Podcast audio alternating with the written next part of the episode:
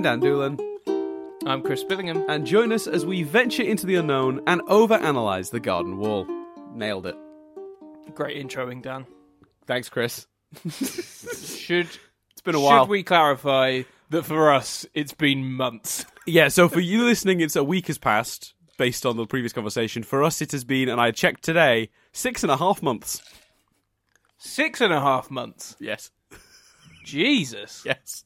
So, for those who don't know Where's what the happened, time gone, Dan? Well, basically, what happened was there was a, a Steven Universe hiatus in uh, sort of late last year, around sort of September, and we were like, brilliant, great time. While there's not no new Steven Universe, we'll go down from two episodes a week to one episode a week of Steven University, our Steven Universe podcast, and then we will uh, on the side.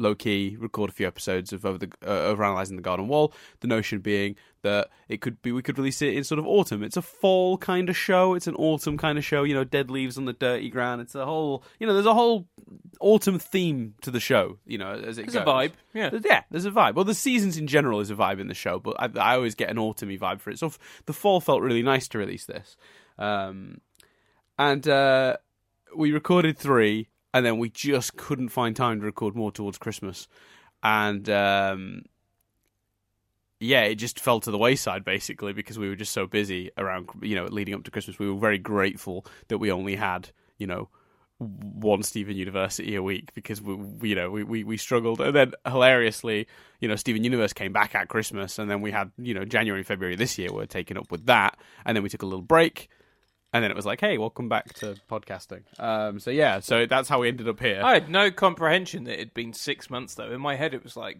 three three months, two Yeah, months. No, six and a half months. We was I, I've got a I I tra- I traced it back through looking at we recorded the first two and then I emailed Fretzel who does our music to ask him if he'd be interested in doing the music and sent him the first two episodes. And that conversation happened on the 20th of September.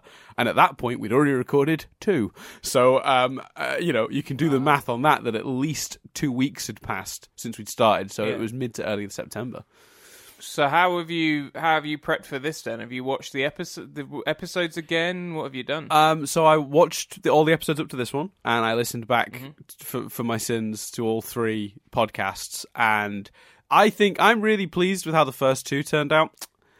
Don't know what I was on in the third one. Got got some issues with myself, and need to maybe address what happens when we do a podcast when I've when there's a whole weird energy going on and I'm half asleep because third third episode I found very difficult to listen to because I was being annoyed by myself, which is pretty. That was a pretty interesting experience. Uh, what what so I've I've not seen the episodes, but I've listened to the podcast deliberately. I might not have done that if I'd have known it'd been six months.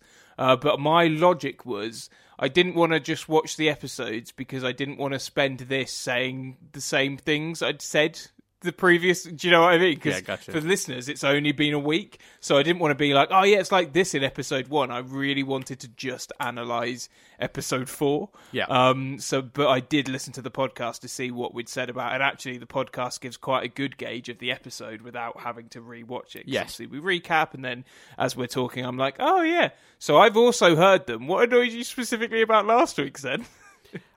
just me. I just had a real weird like. Like th- yeah, you nail it in the first like three or four minutes. You say something like, "Well, this has started with a bit of a weird say. energy," and like, and it just carries through the whole podcast. I'm like, I'm, I'm gibbering. I'm like, I keep starting up as if I'm going to make an actual point, but I can't quite articulate it. So I'm just circling around it while my brain tries to fire and work. So listening to myself try to construct co- ideas and thoughts when I'm normally, uh, or certainly based on the first two, a little quicker to the mark. that was hmm. painful. It was. It was like a plane circling a runway before landing, and then the frustrating thing was sometimes I circled for so long, you'd rescue me and just take take the point away and just like not let it land because otherwise I would have circled forever. Like the so there are some where I circle and never even get to the landing. It's a really weird listen for me. But, there's equally there's because it's the it's the most I've ever listened to us, apart from in the early days of NBS when we'd listen. yeah, I very, um, I very rarely listen back. I mean, the ed- as as, And- prob- as some will assume by the shoddy editing. There were times where, uh, yeah, there are times where in Over the Garden Wall, like you, you ask, you ask me something, and I'll just be like, yeah, and I, and I in my head, I'm listening to it like, oh, I'm coming up with a theory. Yeah, I'm gonna, I'm gonna hit with a theory in a minute, and I'm gonna, and then no, no, I'm just, uh, it just sounds like I'm not paying attention. All right, but I'm assuming that's a common theme. I don't know. Yeah, it's hard to tell. It's not worth us judging ourselves. But we did listen back to the last three, so the six month gap won't shouldn't feel like that to you guys listening No, at home. no, no, no. So It's frustrating, isn't as well? Because in the first episode, I'm like, oh yeah, they need to go through the woods, and I'm like, oh, this is where I do it. This is where I'm like purgatory. It takes me fucking ages to get to purgatory. it takes me so long. I still think it's purgatory. That's it's a reasonable theory. Like I said, like I said to you at the time, and this is would be my honest answer whether I knew or didn't know where this was going. It fits. Like that is uh, like honest so answer. well, Daniel. It fits. Yeah. does. Yeah, I'm I'm on board. I get it. I'm on, I'm on, I'm on board. So let's talk about episode four then, Chris. Uh, before we bore anyone by continuing to analyze our own podcast, um, that we'll save that for um, uh, for overanalyzing the Garden Wall talk talk, the Chris Yeah. Hardwick Yeah, yeah. presented Well, discussion you show. Of you this recap. podcast. You yeah. the, just uh, just one final analysing. You you're better at recapping the show than me. So. Okay, I, d- I didn't really pay attention to the recaps, but okay, I'll tell you. I, I did it. I did it in the second episode, and it's shit. Okay. it's really bad. okay, so um, uh, Wirt and Greg, or Wirt and Bert, as you dubbed them at one point, um, were both uh, traveling through the woods. Obviously, heading to Adelaide with Beatrice when they've come across uh, during a storm a um, a pub. They take shelter, but also they're looking for directions. Um, it very quickly becomes this weird thing where everyone in the pub doesn't seem to live by like being a unique individual human, but they instead seem to they have they have titles and roles to play. And there's the bartender, and there's the highwayman, and there's the toy maker and the tailor, and uh, they're all trying to figure out what what Wirt's thing is. And he's like, "Well, I'm just kind of me." Um, and while he's doing that, and they're giving him, they're, they're, trying to figure it out, help him with it. So they, at one point, they think he's a he's a young lover, and they're they're planning a wedding for him, and because they think he they misunderstand that he's looking for Adelaide as he's looking for his lost love. So they decide he's like a you know a, a, a sort of a sort of a, an unrequited love, not even an unrequited love, like a like a like a love story that he's in. And then they change their mind and they decide he's some sort of journeyman on an epic quest. While all that is happening, Beatrice is outside. She hears the the call of a woodsman who is singing some so a woodsman-y song that's like la la la la la, chop the wood and light the fire, and it all seems it all sounds pretty safe and jovial. She wanders into the woods, but then inside the bar, Wirt mentions the beast, and everyone gets a bit freaked out about the whole beast thing. And they tell him all about the beast, and they mention the lantern, and he goes, "Well, the woodsman had the lantern, not the beast." And they're like, "Dude, that was the beast." So he runs off uh, into the woods after I think a scream from Beatrice, maybe. Um, They go off. He jumps. He, he rides a horse very heroically, grabs a lantern, lantern of his own, gets out into the woods, and he finds the woodsman that we met in the first episode, voiced by Christopher Lloyd, um, over Beatrice's unconscious body, and he rescues her. And as they escape, she sort of reveals that she didn't get, as far as she's aware, knocked out by the woodsman as he assumed, because he believes a, that the woodsman was the was the beast at that point. He very bravely saves her. Actually, I didn't really comment on that, but yeah, it's a very brave. He sort of grabs at the woodsman's leg while he gets uh, Greg to save her and stuff. It's really it's a it's a, it's a good little scene for Wirt, I think. And um, reveals that she actually just crashed into the tree because it was so dark and she she couldn't see. And then the woodsman is confronted by what we can assume is the actual beast, and we get a hint that maybe the woodsman took the lantern from the beast. For what purpose? For what reason? We do not know. There's a few other hints towards what the beast is and does in this episode that we'll get to when we overanalyze it, I assume. But that's the vague uh, basis of the story, and uh, they now have directions to Adelaide from the horse who uh, that, he rode, who turns out talks. Uh, it's just, just they just do that at the end. The horse just talks. So there you go. Steve the horse. Um, Steve yeah. the horse. That's Good, correct. su- good summary, Dan. Well done. Thanks, Chris. Appreciate it. I enjoyed it. Um, I really liked this one. I thought it raced along at a good pace. There was, Yes. I liked the beast twist, and then the beast twists twist. So Mm-hmm. um, I thought it was cool when we thought it was Christopher Lloyd's character. I thought it was cool when it turns out it wasn't. Um, the I found the comment about the oil and the daughter really intriguing. Yes, we'll, Um, we'll break that down in a little Greg, bit. Greg doesn't get a lot to do, um, but I think that's fine. I think it was, yeah. I thought the young lover thing was interesting because I was like, they've obviously each got their role. And again, I'm I'm obsessed with my purgatory thing, and I'm like, he is the young lover because obviously in the first episode he's all heartbroken and, and talking about this this girl. Yes. And I was like, they they think for Adelaide, but he is the young lover. Um, and then obviously it becomes the the kind of pilgrim thing, and I like the hero of your own story. Um, we you know we talked a lot about this his his character's growth, and I'm beginning to kind of wonder: is it in you know is it in his head all of this? Um, is it is, is it he he him alone that's in purgatory and, and Greg isn't. And I think you know they they call him the hero of his own story. So I found that quite intriguing. Um and it was yeah it was fun. I don't think it was as outright I don't think any episode has been as funny as the second episode. Um Yeah, no, the, but the, there the, were Pot, the Pottsville or Pottsfield, Pottsfield, it's Field, isn't it? That episode is probably of the four we've seen for for sure the funniest. Yeah, and uh, but it was you know it was just a a, a, a Rick rollicking good time.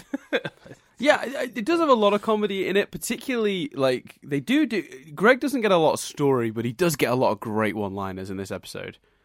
When he's like, "I'm, you know, I'm Greg, yeah, and I'm hu- and uh, uh, I'm hungry. That's a horse." you know, like you know, there's a lot of there's a lot of great Yeah. gags, especially early in the episode when he keeps talking about how hungry he is, and then in the background in one of the scenes, you just see him just stealing food essentially in the background. yeah, then he's he's just got like a plate of meat when he goes to the window and stuff. It's really good.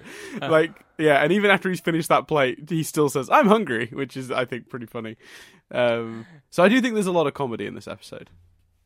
Yeah, yeah, yeah. There's there, there definitely is. Um, it just I don't think it's as like the second episode was really funny, Yeah, it but it's definitely um, it's definitely engaging. Um, and it it's kind of it's quite and like I said, it's a really nice pace as well. It's broken up by the the s- two songs. I thought it was an interesting. I just I don't remember knowing that they were only half brothers. And it's not relevant at all, but I just found it an interesting detail for them to just sort of slip in. I believe this is the first time that's confirmed. Yeah, and Um, like I thought, like I said, in- I just thought that was notes. interesting. Well, how do you think that changes the dynamic? Because I, I've got the exact line here. Um, during Wirt's attempt at doing a song to explain his situation to try and get them to give him directions, one of the lines he utters is, "We're related because my mom remarried and gave birth to him with my stepdad."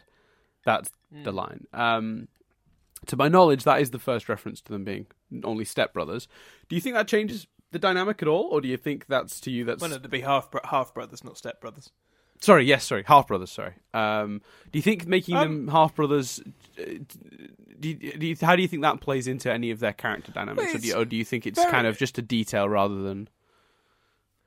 Very bizarre because I because I don't think it should. Um, I don't think it, but it's you got you've got ten minutes you, and 10, 10 minute episodes, and that's a detail they decided to give. so you, I don't know if you could. No, because I think Little Brother alone is enough to get that kind of. He's a bit irritating. He's a bit. I'm hungry. I'm hungry. You know, he's in some ways the ultimate caricature of the stereotypical little brother, isn't he? And I think I think that works just as well, little brother or half brother. Um, I think it would change the dynamics if it was step brother because there's an inherent like rivalry and stuff there. See the Will Ferrell uh, film. Um, Will, Will Ferrell, John C. Reilly. John C. Reilly, that's it. I've Yeah. never actually seen it, but It's yeah. you know that that movie is dumb but fun. Yeah, there you go. Yeah. Um, sa- name of your sex tape? Way. Um, and uh, yeah, what was my point? Yeah, so I don't think. No, I don't think it should. I think that, actually, I think would. that, I think the true but- name of my se- uh, my uh, sex tape is uh, well. This started with a weird energy, didn't it? Carry on. Sorry.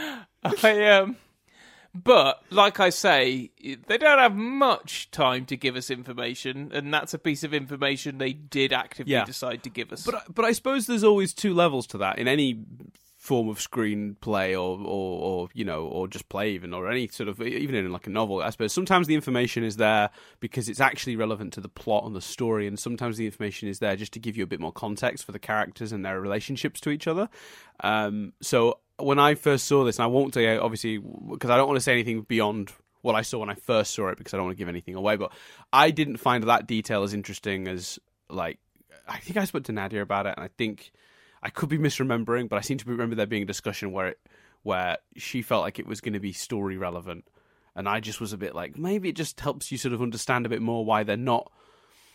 They don't seem quite as in maybe in maybe the idea is that that's why they're not quite as in sync. You know, they're not like full brothers, like, or is it just, or is it just like a, a detail where maybe there's a bit of resentment there because Greg represents, you know, uh, his mother, but this other man that married his mother in the end, you know, and and and so maybe that sort of like feel you know affects his feelings for Greg, even if uh, you know even if it's not that sort of relevant to the story. It just sort of contextualizes his opinion of it, maybe. Maybe. I suppose does it slightly depend how far down they go to, down this, you know, how much is it his responsibility to protect him route. But I wouldn't he doesn't seem like the kind of character that would be that would have how much he should protect him influenced by whether they're half brothers, friends, step brothers. I do you know what I mean? Yeah, well, I was thinking more of it along the lines. bizarre li- detail to give. I was thinking of it more along the lines of in the first episode, he was quick to blame Greg for his troubles, and the woodsman uh, called him. The point. woodsman called him out on that and said, "You know, you need to accept responsibility. He's younger than you. You know, you're together in this. Like if he's making choices, you you can't just go, well, it's his fault. Like you have to be able to take responsibility for your younger brother in this to a certain degree.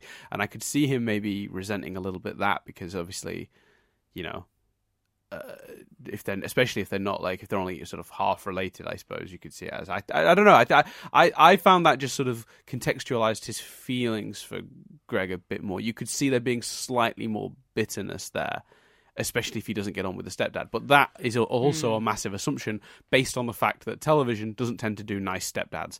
Um, they've st- there's been a few recently that surprised us. I remember us commenting on that when we review TV shows on our main podcast, Nothing But Static. You know, the stepdad is usually the asshole, the same way that the uh, mm. that the that the current boyfriend in a romantic comedy is usually a dickhead too. You know, um, and so and that trope gets broken sometimes, but that is a big trope. So I think there's an assumption that the stepdad is the asshole because that's like you know it's just the way these things mm. normally go. Um, but it could be a very happy, functional family for all we know, and therefore it might not be that relevant at all. But I thought I th- I do think it's an interesting detail, and I agree with you. You don't put that sort of thing in there for no reason. That's for sure. No, there has to be there has to be something to that. Mm-hmm. What did um, what did you think of the song? Big fan of music as you are. Um, I think the songs in this show um, that so in Steven Universe, the songs are like songs I could listen to outside the context of the show. The songs in this set up atmosphere really well. So the, the particularly the Highwayman song in this, it's brilliantly animated, very creepy, just oozes atmosphere and tone. Um, and it's actually a massive reference to an old Betty Boop cartoon, which I'll get to a little bit later. Um, but it's it's not the sort of music I would then go and listen to. I wouldn't have that song like on on a Spotify playlist, but in the context no of, I wasn't I wasn't humming it when it was finished. No, no, no. But in the context of the episode, it's a brilliant piece of music. It, it, it you know, uh, and, yeah. and also the second song with the uh, from from the from the Betty Boop facsimile, the waitress or whatever, the bartender, or whatever. What was actually I can't remember her name slash label. Uh, none of them had real names. They all were just labeled after what they do. Um, I can't but, remember her. But when her she did she did the song about the about the beast basically. Mm. Um, and that was that was a, also a really brilliant song for what it was doing. The lyrics are really poignant, uh, and the actual like uh, the song is very good in the context of the show. But you know, the one song that I must say that I do like from the show though that keeps coming back in undertones. Whenever they mention Adelaide, uh, Adelaide, the song that Greg was singing when they were first on their way. You know, he was like he was walking alongside them. He was going Adelaide, Adelaide, mm. come and join our Adelaide parade or whatever the song was. Like he he made up an Adelaide song. The music actually does that tune every time Adelaide is referenced now in the background. Maybe not every time, oh, but a cool. lot of the time. Um, like particularly, there's one very, very obvious version of that towards the end of this episode. That I think is a really neat little detail. Um, that, that, there's a musical sting that echoes Greg's Adelaide song. I think that's pretty neat. It, it feels like they're setting her up to be the the other the the counterpart to the beast. Um, yes, and the beast certainly seems like So let's break down what he says. I mean, it certainly seems to me like the lyrics of the song. I've got them in front of me if you want me to repeat some of them for you. I would love you to repeat some of them. So uh, this is what they say about the beast in the song. He lurks out there in the unknown. That makes sense. Seeking those who are far from home, hoping never to let you return. So their goal is to get out of these woods. They've made it very clear that the beast would rather they didn't get home. Um, and then it's ooh, better be wise. Ooh, don't believe his lies. So he, he's a liar for a start. So he's he's he's very much like the uh, like the sort of like idea of the devil in that he's a manipulator as well as a danger. He's he, you know he's he could Well, potentially yeah. lie to you as well as as uh, as, as attack you physically. You you know he could mislead or trick you. I keep coming back to to devil and and to Mm-hmm. him trying to keep you in in purgatory and or him having the power. It's interesting the light thing. I'd love to know who the woodsman's daughter is. Well, we'll get. Well, there's a. I've got the lines for that as well, a bit further down here. But um, yeah. uh, for once your will begins to spoil, he'll turn you to a tree of oil and use you in his lantern for to burn. You want me to repeat that one? That's a that, there's a lot to break down in that one, isn't there? So basically, you know, um, you better be wise. Don't believe his lies. And the next line from the uh, the Betty Boop facsimile song is, "For once your will begins to spoil." So once you start to give up, maybe, maybe he keeps you in the woods until your will gives in, and you just start going, "This is pointless. I'm not getting out of here." He'll turn you to a tree of oil, and you'll notice that the were actually took real heed in that because when he f- saw Beatrice at the bottom of that tree, he said, "You're turning her into an elder tree." He was he was referencing what he'd just heard in the song.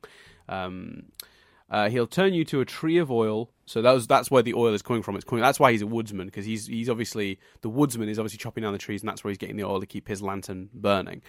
Um, so he'll turn you to a tree of oil and use you in his um, yeah, and use you in his lantern for to burn. So they're saying that basically the beast uses people and turns them into trees and uses them f as oil for, to run his lantern. Why that is now in the hands of um, the woodsman, unclear. But the woodsman does say, um, "Begone, beast! I fought you for the lantern before, and I'll bite you again." Hmm. And what I want to know is why isn't everyone a tree then? How, what, all the people in the pub, the people in the school, like Mm-hmm. that's what's intriguing me. It's Well- not turning everyone into that. Yeah, it does seem to be there's a difference between our travellers and the residents, isn't there? There does seem to be he does seem to have interest in the, the two boys travelling through the woods rather than the people who seem to reside there. That is there I noticed that as well when I first watched it. Is that covered? I mean, uh, like I think what's gr- I think what's cool about the way this show works is because it's only 10 episodes, there's covered in that there is enough information later on for you to, to sort of if you, you know to piece together a theory of your own rather than outright Okay. l- definite defined rules. Does that make sense? Mm-hmm. So y- yes, but not as directly as maybe you'd hope. I'm- So hard, yeah. Um, so yeah, so uh, I you know I, I think that's really interesting, and I I'll say as well that like um he the the line that you picked up on is the response to the Begone Beast. I fought you for the lantern before and I'll fight you again line, which is no need for violence, woodsman, but be sure to keep it lit, or your daughter's flame will go out forever. Now, what direction did those children go? Hmm. Oh, and that's the the thing I didn't mention in my actual in my uh, in my intro. I know we'll get we'll finish talking about this first. and I'll talk about the other thing. Why did I? Because then they close up on the lamp, and it almost looks like something's in the lamp. But then I was like, "Is his daughter Beatrice? Is his daughter assuming I'm right in the real in you know in the uh, in the real world? Is the woodsman looking after his? Da- I just don't know. Mhm. Is yeah. I mean, it'd be cool if his daughter was somehow Beatrice. That might be quite fun. Sure. because just because but she, she's the only other one we're really being made to invest in Yeah, that makes sense. but then why oh, i don't know you'd think he'd be showing more emotion at seeing beatrice lying there unless he's his daughter is assume working on the like coma theory. He's somehow keeping his he died and he's keeping his daughter in a coma by collecting the oil. Yeah, I mean, it's then a, it's a it's a ve- that's a very literal sort of like practical theory that does fit in with your existing one, so it makes sense. But then, what? Why is everyone else able to do it on their own will, and his daughter, he's in charge? You know. Well, I mean, if you go back to the we, I mean, I don't know if I'm feeding you too much here, but if you go back to the song, you know, um, he'll spoil. He, ah, um, your will begins to spoil. He'll turn you into it, turn you to a tree of oil, and use you in his lantern for to for to burn. Oh, so his daughter's in the land, the oil in the lantern. I mean, you you certainly that was certainly um, something that was discussed Okay. between me and Nadia as an option back at the time. And that that, that would explain the close-up shot of the lantern specifically after it. yeah, I would say so. Yeah, yeah, yeah. It's just so cool. I love the fact that it's 10 episodes. I love the fact that it was written. You know, this shit is written to be answered and it's uh it's all part of a of a plan. Yeah, I mean it's really interesting actually because apparently um, I've sent you some pictures by the way. I'll t- we're going to come to in a second, so you may have seen your phone light up. Bear with me on that. Don't go to those just yet. Um, it's interesting because I found out today the reason it ended up being a miniseries. I did not know this. So there was a pilot which also exists out there that's not part of this ten episode run, where it was called Tome of the Unknown, and it was uh, the premise seems to have been a bit different. They hadn't worked out the details yet. It's a bit like the. Uh, the Steven Universe pilot in that it's not canonically part of the show at all, but it gives a good idea of the tone that they were going for and the you know the style and sen- Hmm. sense of humor they were going for. So it's pretty cool in that sense, but it doesn't really affect doesn't really affect the actual show. But um, he made that, and they wanted desperately to make it into a full series. Cartoon Network were really beseeching him for it apparently, and and basically the creator of the show was like, I I can't, I cannot move to LA for a number of years. I just can't do it. I want. I need to live somewhere where they have seasons actually happening, because LA is, uh, you know, famously its weather basically never changes no matter what's going on. You know, winter is hardly winter in LA. It's still pretty sunny. So like that, you know, he sort of complained that LA doesn't really have seasons in the traditional sense, and like that he didn't really want to live through that. So instead, he Wow. they, the, the, the the the decision was made that he was like, I will come out to LA to make the show, but I, I just want to do it for a bit, and so we'll just do ten episodes. Wow. So isn't that really interesting? That's crazy. Did he what else had the creator done then to be in a position to Well, I negotiate that? I, I- you know what? I don't know, but I guess um I guess they just like the pilot a lot. Um, I'll I'll double check that Fair while play. we're while we're talking because yeah, you'd ex- yeah you, you must expect that the creator must be like must have yeah it's Patrick McHale. So let me just look at what else he's it's done. some negotiation and obviously also to not to not be of the mindset of well I need I need to do this. You know what? Weirdly, pretty much not much else. Something called Blackford Manor, and something some other short called Thank You. There's very little on his IMDb. So yeah, I guess they just really liked the. Um, I guess they just really liked his uh, pilot. Pilot. Well, Yeah, he worked on Well, a couple of other shows. Though he must have had a good relationship with Cartoon Network there, because he worked on a few of their earlier shows as um, storyboard artist. So he worked on Misadventures of Flapjack. Um, he was a storyboard artist. Oh wait, no, what's that? After leaving Flapjack, he joined storyboard artist Pendleton Ward. Oh, he helped develop Adventure Time with Pendleton Ward. okay. So, I mean, that's got it. You've got to have some sway if you've helped put Adventure Time Yeah, on Cartoon that's- Network, I suppose. Um, That is some sway. yeah, because that's a that's a hell of a show, isn't it? So, um, so yeah, so that's that's the stuff he worked on. Um, but yeah, it's it's, it's interesting that I, I I sort of really respect that he was just like, no, I'll just do it my way, thanks. Yeah, and I think it's working out great. It's uh, you know, um, this is it's uh, again uh, as I, as I have said before, it's it's difficult in a way because it's um, it's it, this this is both a great way, you know, it's fun to to chat to you and put stuff out there and stuff like that, but the the ideal way to watch this is one after the other without analysing it for half an hour, forty minutes. Yeah, no, Um, that's, that's fair. But I mean, so like, there's, so there's all these hints about like the, how the, the the beast sort of works and what's actually going on. But it, but for me, I think what I like most about it is just the the character angle here because like as much as like you going, oh, what's what's going on? Like this, the idea that this woodsman was trying to help them the first time, um, and they've come in Yeah. now and like run off on their of their own accord because they think they thought you know they mistakenly think he's the beast, but he's still telling the beast, you know, be gone. Like I've fought you before, I'll fight you again. You leave these kids alone. Like you know, Yeah, I love I love let the children be. Like I love the idea of the the silent protector and stuff. Um, and I think that's it, it- such a fascinating dynamic of what happens when they next bump into him. You know. yeah, hundred percent. I think the design as well is really cool. The idea that he's like this shadowy figure with these like look like antlers or something sticking out from either side. Really cool design on the beast. And also like when you hear the beast, you think sort of you do think animalistic. This sort of Mhm. um, more like devious sort of. Uh, it, it, this sort of devious, devilish character is, is kind of a, a left turn, really, for what you'd imagine the beast to be. And I think that's really clever, and I think that's really cool. And I think that that leans into the sort of turn of this episode because again, there's that guy at the beginning that's like, you know, what does he keep yelling? He keeps yelling, "The beast is upon me!" You know, um, and like, I don't know, maybe that's his job. He just runs up and down yelling, "The beast is upon me." I'm not really sure, but um, Do you think? Do you think just because I don't particularly have any more beast theories? So sorry to change the subject unless you had anything else to to say.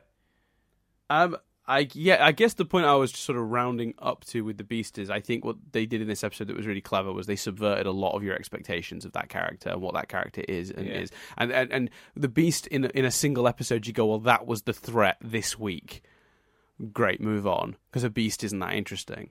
But now with this episode, it's sort of established that the Beast is actually a bigger part of the lore, and not just a one-off thing, and will definitely be running through.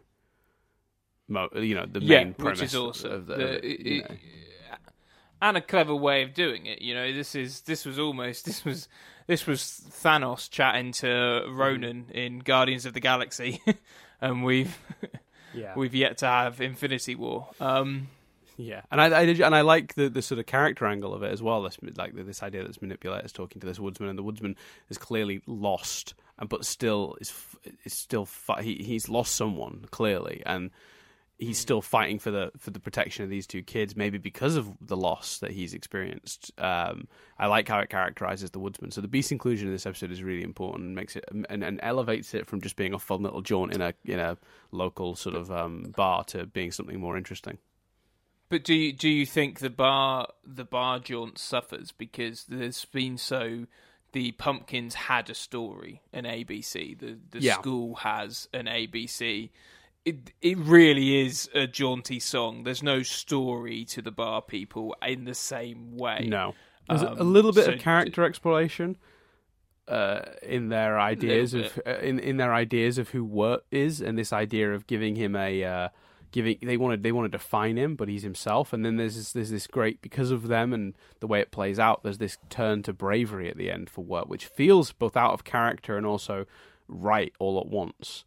Um, and I think that's really clever. Um, I, I I like that. I like the way they sort of made his character go from being reluctant to having a friend in danger and you know jumping on a horse and riding in to save her. like I think that's that does feel like Yeah. a big big moment moment for him, and that I think that comes from his interactions in the bar.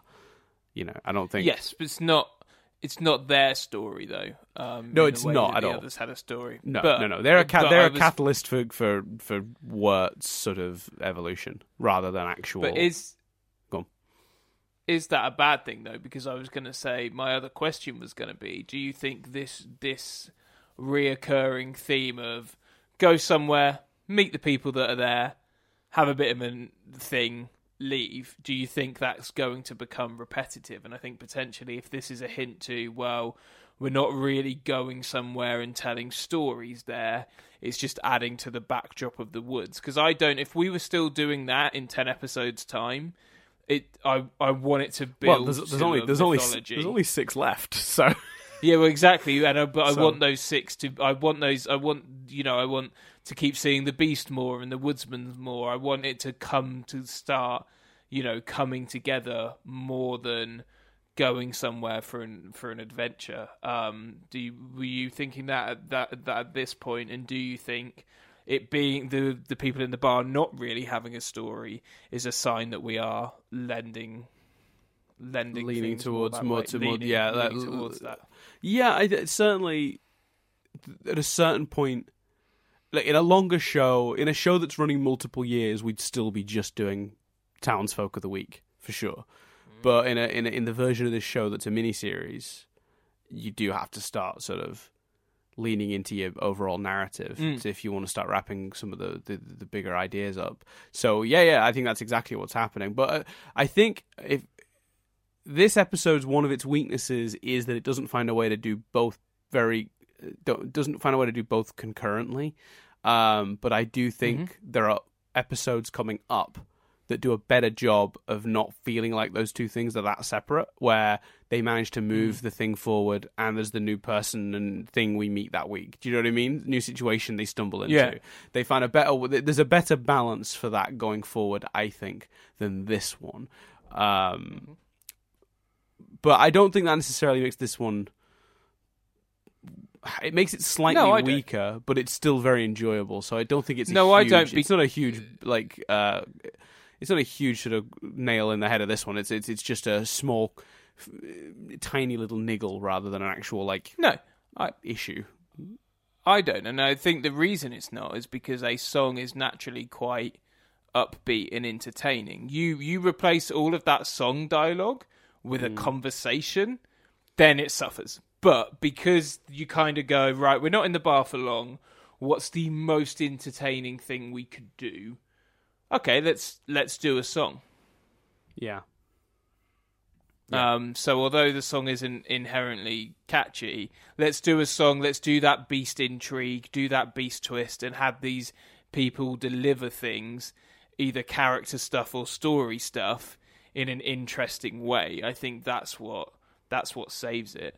What were you What were you going to say earlier when you said, "Oh, we'll, we'll discuss that in something"? Oh yeah, so the, away," one, one thing that I really like as well is this reveal at the very end of the la la la chop the wood to light the fire actually being the beast Mm. because Yeah. because it's so jovial. You you you can't quite. It doesn't sound like Christopher Lloyd, so you're like, well, it's, I don't think it's the woodsman as we know him, but you assume it's someone else. When when um, Patrice goes after that when Beatrice hears it, yeah, w- sorry. When uh, Beatrice hears that sound and goes after it, the last thing you're thinking is that's the sound of the beast. And even at the end of the episode, when you're introduced to the beast, you're still not thinking about that. But then there's this glorious, very clever moment at the end where, as he walks away from the woodsman, he sings that song in that exact same way. Um, and I think that's, uh, I think that's really clever. And I, I just remember, even when I first watched it, thinking that was a really cool notion. Um, and again, it, I suppose that lends into the. Uh, the, the thing I was thinking of earlier, which is this idea that this whole episode serves to subvert your ideas of what the beast is. Yeah, and that's that. That is really clever because obviously you're, and it's not just it's not just the term beast. It's very much between the stuff with the dog and in general the way it's described and the shadows in the first episode. You hmm. do you are picturing this big you know, dog like beast beast, like an animalistic beast. So to have it be this slimy, you know, almost human, but we're not quite sure whether it's human or not creature, um, who's who's conniving and you know playing chess pieces. It immediately it's a it's such a clever thing to do to whether you're invested or not. If if it subverts an expectation and subverts what we think we know, it's automatically going to engage an interest a little bit more. Yeah, I'd agree. I would agree. Yeah, and and I think what's interesting as well is, I think you've in a show like this where you've only got ten episodes. I think they've. I think at this point I was starting to go. Well, I think what's clever about all this in general is a lot of this is more sort of thematic than like. It's all Mm. very dreamlike, and therefore, in quote marks, explaining a lot of this doesn't seem like you need a big leap or a big exp you know you don't I, I didn't I didn't feel like this show had set itself up in a way where I would need a big info dump at any point. I felt like a couple of key things were going to make a lot of this make sense very quickly, even if only sort of like in that sort of more ethereal, dreamlike way than a direct practical science. Do you know? Do you, do you see what I mean when I'm talking mm. about the difference between the two? Because I think you look at a show like Lost, and Lost set itself up in a world where you felt like you needed factual details, explain how this world works in like utter like I want to know why this thing does this thing and this thing does this thing and why this person did this. Whereas with this, I always felt like it's also sort of it's all very atmospheric and sort of dreamlike that I feel like a couple of quick you could easily explain this very quickly with just a couple of sentences if it is something sort of purgatory dreamy like that because a lot of it then doesn't necessarily need to make practical sense if it turns out to all be in someone's head for example do you know what I mean? Mm. Like then yeah, you, yeah. Th- then then a lot of the weirdness is actually character work rather than practical do you know what I mean? Does that make sense? Yeah, and I no, think it does make and I think sense, sub- and, and, I think subverting the beast is a sign of that what they're doing there, which is like doesn't you can you can go oh what physically is the beast well the beast is kind of whatever the beast needs to be like you can you know people are scared of it as if it's this rabid dog creature but here you've kind of met, you know, this incarnation of it, and it is clearly like more of a conniving force of evil. Um, but even that doesn't feel that defined. But it, that feels like enough information to go. I get it. I get what the beast is now. Have I physically seen exactly what the beast looks like? No. Do I know exactly how the beast physically works in the reality of this world? No. But I now get it. Does that make sense? This was the episode yeah, yeah, when no, that sort of that. When that's the, this is the episode where that sort of hit me with this show. Where I was just like, they've done a really clever balance of this sort of mysticism mixed with mystery, and I think it works yeah. in the show's favor, and I think that's why it's such an enjoyable ride because you you're not even necessarily worried about like the exact nature of certain stuff because you just sort of it's it's a weird no. mystical world where that sort of thing you know sort of fits it fits in a really yeah way. I'm I'm worried and the more mystical stuff I am worried about feels like it could it could be linked to the explanation so I think it's they do a good job of making me go what's going on with the pumpkins and kind of what's going on with the people in the bar. But why why is the horse talking? Meh. Do you know what I mean? That's more mystical part of the world. Yeah, you know what I mean. Yeah, and and and, and in terms of, um, so I, I, guess we move on to some of the like the little details, like a couple of missable details, and a tiny bit, a tiny bit of truth, very tiny bit, if that's okay. Unless you've got anything else you want to say overall about the episode. No, no, no. Cool. Um, so one of those little black turtles from the very first episode is on the tree stump when the woodsman approaches it. Cool. Um, I thought that was a nice little detail. They clearly live and hang around those weird oil trees. Um, it's really interesting that uh, basically the tavern people try to peg what you know, like as a, as a sort of stock character, the young lover and the pilgrim, because they're sort of they think he's on some sort of quest, I guess. Um, but what's funny about that is like in reality, if you're actually going by screenwriting archetypes, Wirt actually fits into the category of everyman because he, you know, but even though he fits into the character character of everyman and he even says, "I'm just a guy, I guess." There are traces of the two characters they've found in him. So the you know he does pine for a lost love in the first episode, and he is sort of on a quest. So they have yeah. they they've not pulled those things out of their asses. He's just more complex than that.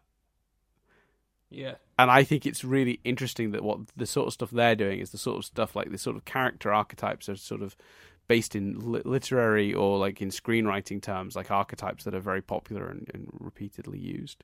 Um, and I think that's, you know, a, a, tavern full of people thinly defined by labels. It makes sense that they can't it's... quite work out our everyman who fits multiple labels because he's actually a well-rounded character. it's funny though because most of their labels aren't aren't as emotive as the pilgrim or the young lover. Like no. the baker, they're quite they're very descriptive. They're yes. very you know the the job titles. Absolutely correct. Yeah, hundred percent as well. Um, so yeah, so and then obviously the Highwayman song is a very very direct reference to a old Betty Boop uh, piece called Minnie the Moocher which had um, Cab Calloway did a song and they basically animated all this animation around it, and it was a very sort of like the the song is very much stylistically fits with the song from the Betty Boop cartoon. The animation of the of the Highwayman dancing very much fits with this, the animation style of the original, and um, and obviously this this episode has the the the, the sort of uh, the bartender lady. She is her voice is a very very clear nod to Betty Boop. Um, so I think that's a really it's cool. all it's all very as a song. Um, it's all very cool and response, isn't it? Yes. Yeah, yeah, yeah. Like certainly, certainly when I actually heard it the other day because um, it was on. I was just flicking through the channels and um, one of Robbie Williams' swing gigs was on. It's the one that where they go da da dee da da da da, and then the audience repeat it back, isn't it? hmm Um, and yeah, he was uh, he was performing that in the Palladium, Dan. At the Palladium. Yeah. Hmm. London Palladium. Yeah, where I where I've been. No, they. so, sorry, uh, sorry. Let me rephrase that. Uh, he was performing at the London Palladium, where, of course, Dan's been. Yep. I can see there. it, but I winked there. I went. I went. I went. I saw. Uh, I saw Jonathan Pie. A very different show, I imagine. Yes. yes. But yeah, Anyway. he was. It's a good song. Yeah. Um, Robbie Williams does a good version of it. Great. Not right relevant to Over the Garden Wall, but we'll go with it. well, it's it's more relevant than you than Dan's visited. That's fair. I was c- commenting on the song and the call and response nature of it that was used in the episode. Fair. Did they? Did the characters at any point rally against Brexit or Trump? No, it's not that relevant to Jonathan Pie. Carry on. Um, not one of the characters in the tavern reveals their names. They only are revealed by titles slash professions. Um, I've been to taverns. the Beast Carry song of La La La La La La Chop the Wood to Light the Fire is sung in the tune uh, of an uh, uh, aria in Scene 3 of Act 1 of the opera Hansel and Gretel. So the opera I know version that. of I've clearly not seen it. the Hansel and Gretel opera, which I've definitely not seen, but apparently it's uh, the, the, the, that song is sung to that tune.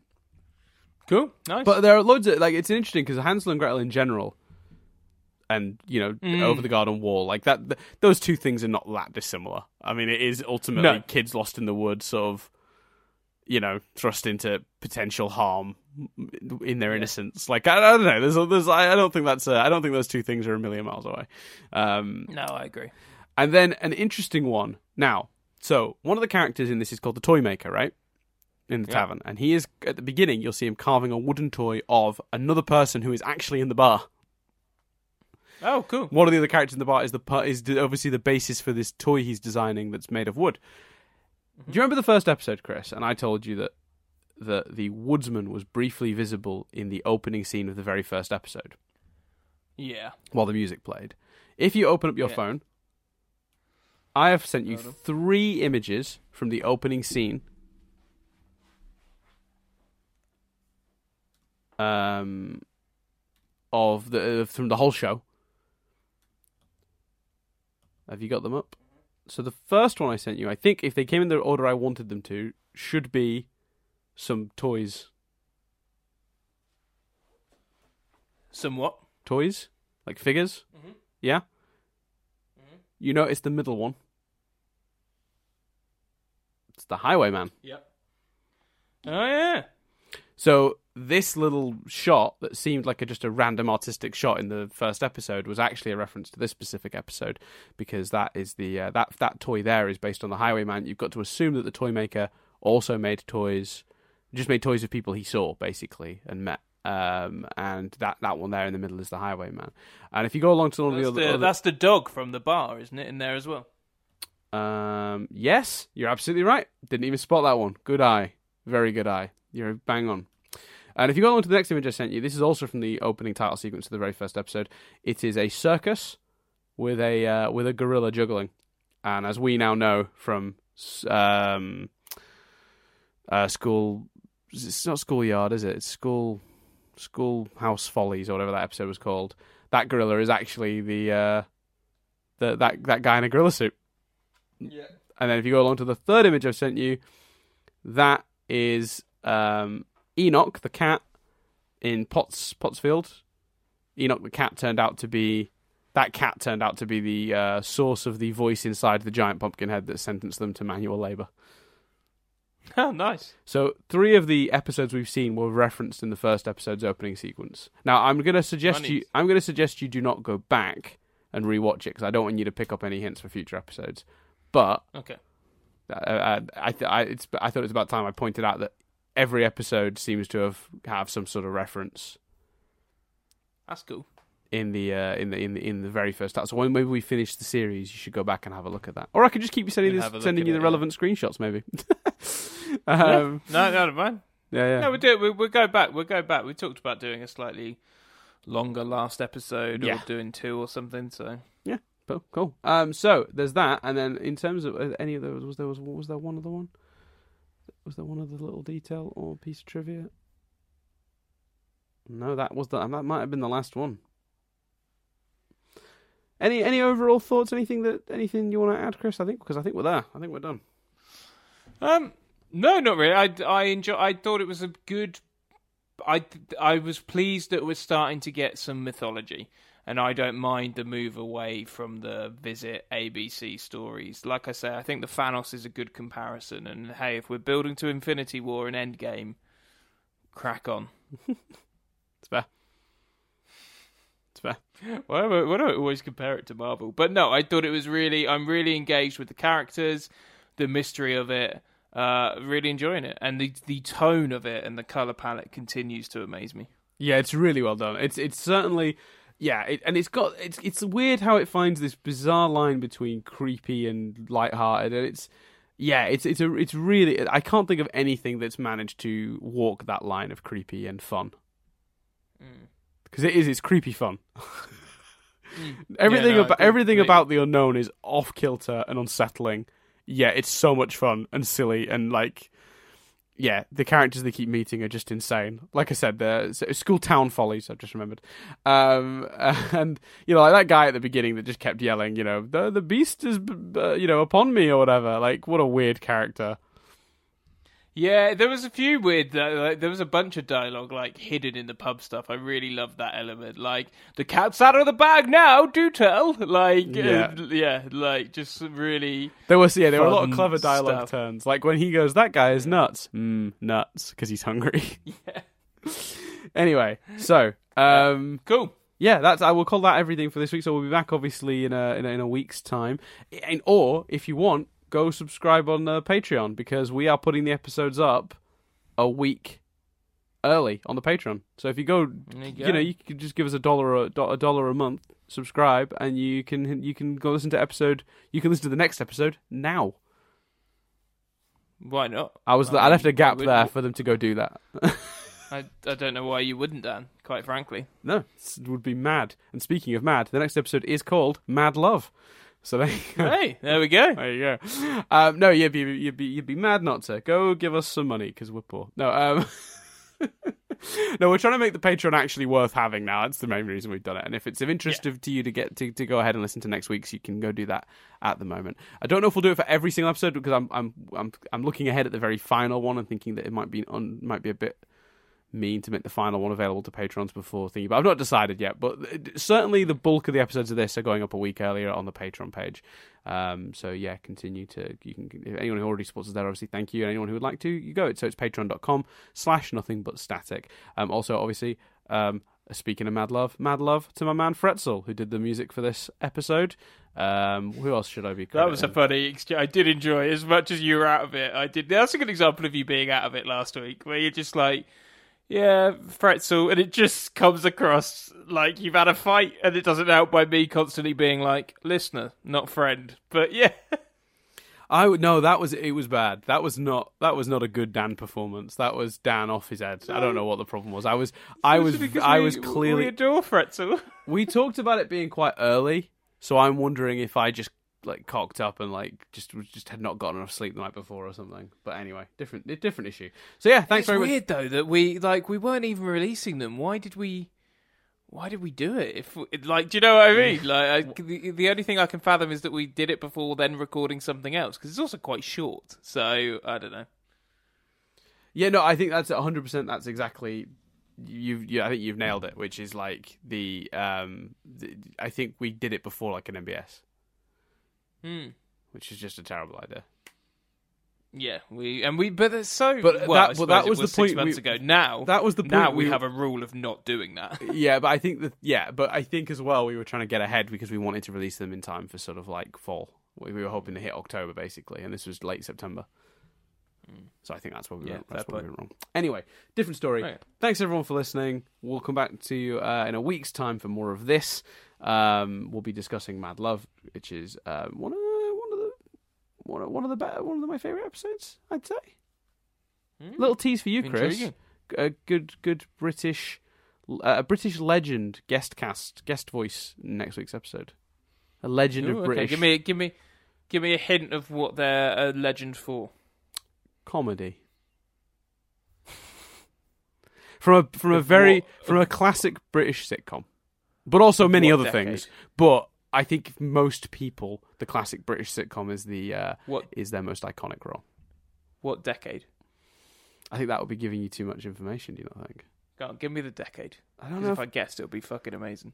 Do you, I didn't. I'm not sure. I want to give you the de- the decade. I don't. I Just want to give me to the decade. seventies. Seventies. Yeah.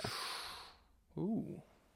Well, my instinct Yeah. would be Michael Crawford, Right. but I feel like you wouldn't say he was best known Yeah. for a sitcom. Yeah. I feel like you'd be like sitcom slash West End star. Yep.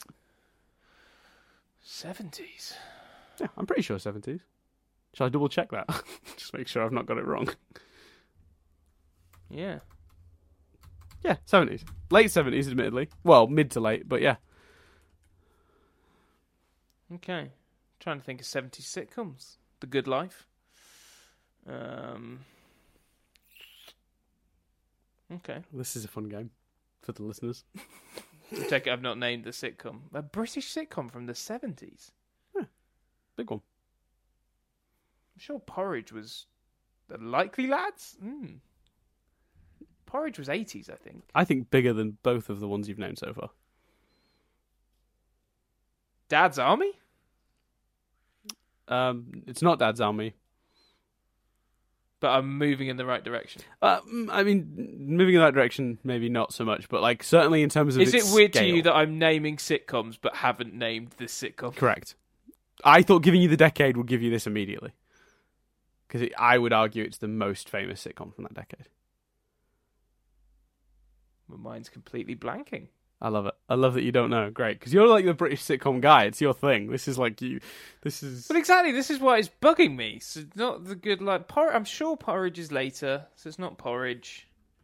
I'll confirm it's not biggest- porridge, but I don't know when porridge came out. Eighties, I guess. Arguably the British biggest British sitcom of the seventies. Oh, I mean, Some others do have them. I mean, I mean, to be honest with you, one of the numbers. biggest British sitcoms of all time. Full stop. Porridge also was the seventies. Porridge oh, would have really? Porridge would have technically run alongside it for at least a few years.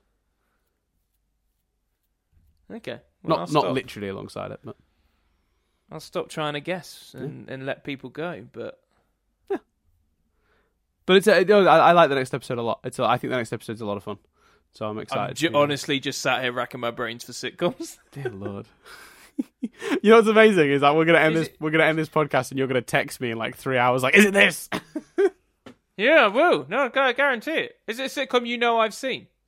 yes. It's a sitcom that by birthright you are shown in the UK. And if you haven't seen it, then you don't watch TV. Like it's what you're what you're either in the category of people who do not care about television or British sitcoms, or you've seen this sitcom. Jeez, I'd be surprised I'd be- feel- if it turned out you hadn't seen this. My mind would melt. I feel like a fool, Dan, because obviously Blackadder's ninety, um, eighties. Yep. Oh, the young ones. Nope.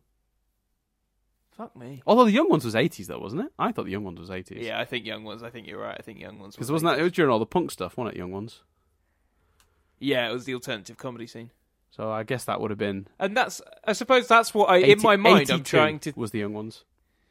In my mind, I'm trying to think of like the Good Life or. Yeah. I Anyway. Okay. wow. No, go on. And for and for listeners, by the way, who don't know who don't know what we're referring to, obviously, um, uh, if you go to the IMDb page for this particular episode of the uh, of of Over the Garden Wall, you can obviously see the cast list and you'll immediately you should immediately know which. Because I, I, guess our, to for our American listeners, this this sitcom might not be as big of a deal, but um, the, the the actor certainly is. Okay.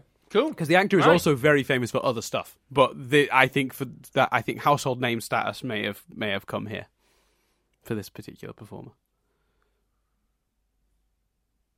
Still not getting it. Wow. No. Are they still working? Yeah, occasionally. Sporadic, not, you know. Well, yeah, well, they're presumably quite old now, but yeah, yeah, re- reasonably old, and and, and but still shows up. Uh, uh showed up on a sitcom uh, earlier this year, an American one. Um, we obviously did the voice work for this only a couple of years back, you know. Um, oh, right, okay, right. Now I know exactly who it is. Fair enough. You figured it out? Yeah. You might as well say it if you've worked it out. Will be. It'll be. Oh my cock! Why did that take me so long? what a bell end. It'll be. It'll be John Cleese and it'll be Fawlty Towers. Correct. Fawlty yeah. Towers, which is arguably yeah. one of the biggest sitcoms of all time. Yeah, yeah, certainly, yeah, definitely, definitely bigger than The Good Life. yeah, I mean, like you, from and my so, perspective, then you must have like you must have thought I was either being an, exaggerating or being a dick. But I, I, now you know which sitcom I'm talking about. Everything I said accurate, right? Like one of the biggest sitcoms of all yeah, time. Yeah, yeah. And you know what annoys me? You know what annoys me? I kept thinking of Monty Python, but going, well, it's not a sitcom, and Dan wouldn't make that mistake. Ah, oh, it's so annoying. Yeah, which is when I was saying right, when cool. I was saying he was famous for other stuff, I was thinking of Monty, his work in Monty Python. But yeah, John Cleese is the actor in the show. I was thinking of his Fawlty Towers. So yeah, John Cleese is in the yeah. next episode. Uh, he has a he has, oh, a, he, has a, he has a role. I like John Cleese. Who doesn't like John Cleese? I like him a lot. There you go. Cool. Cool. So right. thanks, thanks for everyone for listening and to, to, to, listening to our new game that we're going to do at the end of every episode, which is guess the British sitcom, irrelevant to Garden, you know, over the garden wall, but we're going to keep doing yeah. it because why not? It doesn't matter whether it's connected or not. It's my turn next week, and I'm going to think of a good one. Please let's not let's not make people endure that. Absolutely going to. All right. See you soon. Take care, everyone. Thanks very much for for listening. We'll see you next time. I've been Dan Doolan. I've been Chris Billingham. And we'll see you next time as we overanalyze the Garden Wall.